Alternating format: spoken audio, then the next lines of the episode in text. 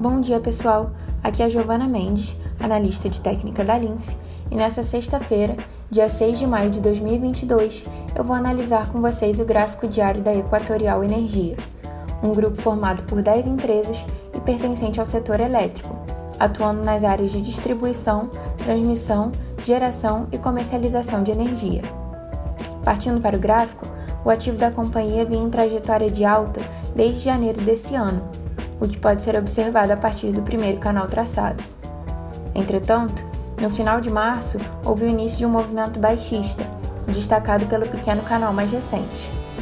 No dia de ontem, o preço da ação fechou abaixo do suporte da casa dos R$ 24,38, o que seria a confirmação do pivô de baixa.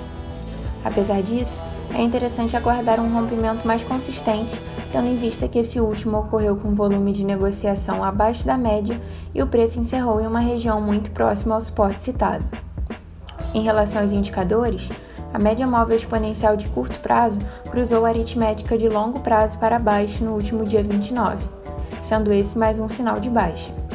Já o RSI estocástico se encontra ainda em sua faixa central, indicando que há espaço para o ativo se desvalorizar. De modo geral, é provável que o preço continue caindo, buscando os próximos suportes marcados no gráfico até que haja sinal de reversão da tendência. Eu encerro por aqui, espero que vocês tenham gostado e até a próxima!